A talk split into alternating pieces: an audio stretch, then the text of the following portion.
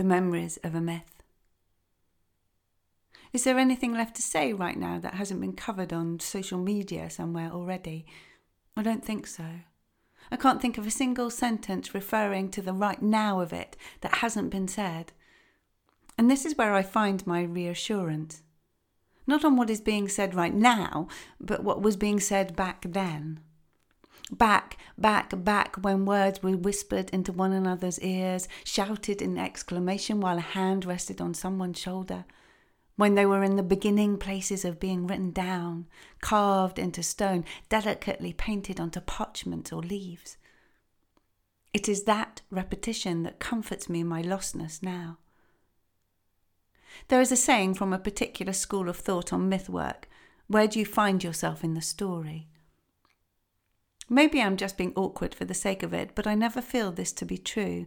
It is never about where I find myself in the story, but where the story finds me. Where is a particular story reaching out to me? Where, and amongst its words and ideas, its feelings and breath, is it speaking to the soul of me, the whole of me, the places in me that desperately need guidance, support, to know I am not alone? Where in me am I in need of medicinal aid right now? This is what it means to me to be found by a story. I don't wake up suddenly in the midst of it, but I'm called to called to by the story itself, offered counsel by it. If we look at the story as a living entity that can offer us guidance rather than a passive frivolity, it changes our relationship with them. They are not a thing at the beck and call of our whim, not egocentric, which is how I see the idea of me finding myself in the story, but something offering its hand to us. Let's imagine for a moment that myth is something that existed long before man, that we did not conjure it into being. I don't think it matters so much what it is if it's not man made right now, just let's entertain the possibility that it could exist outside of time or, or be the voice of the earth itself speaking to us or actual gods, that it really is mythic.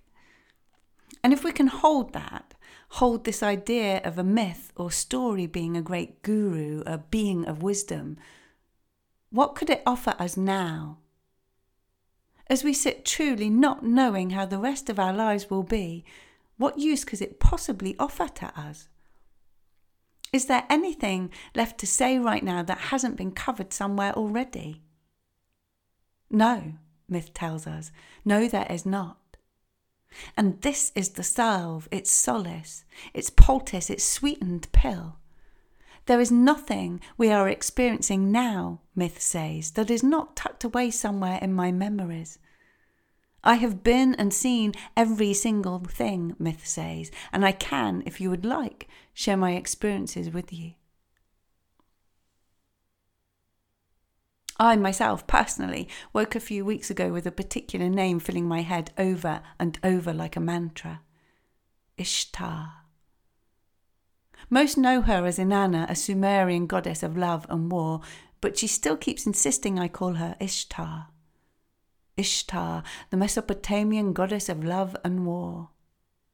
It feels strong, powerful, solid to say her name. Ishtar. I feel held and supported by the feel of it on my tongue. Ishtar. I have no idea why she wishes to be known by one name and not the other, but it's there, something I cannot possibly fully understand when I say it. Ishtar. My body understands. It feels strong, resilient, able to fight the sickness that still lurks inside it. Ishtar.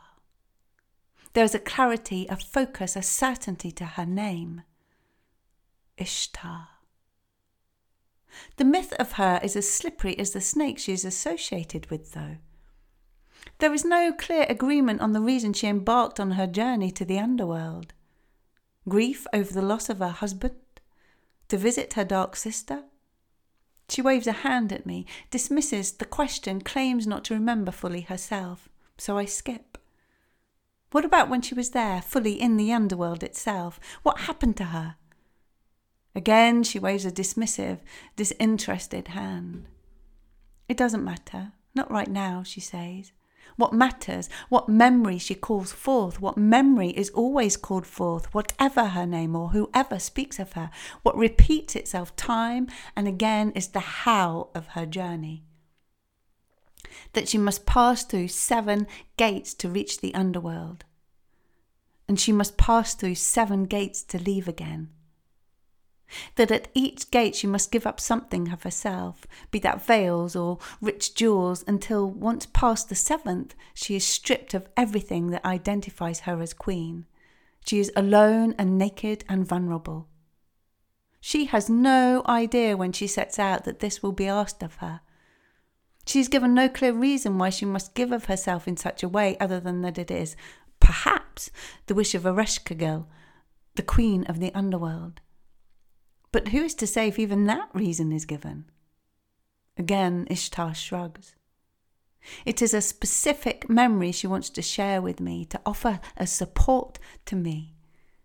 She is stripped bare by the seven gates with no idea, really, why.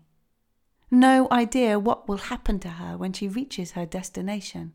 But, but, she still does it. She at no point says no. She steps fully into the unknowing. Equally important, she says, is to remember whatever happens to her in that unknowing, she comes out again. She returns back through the gates. All that identifies her as Ishtar to the outside world is given back to her. She survives. Her story, the story, repeats and repeats.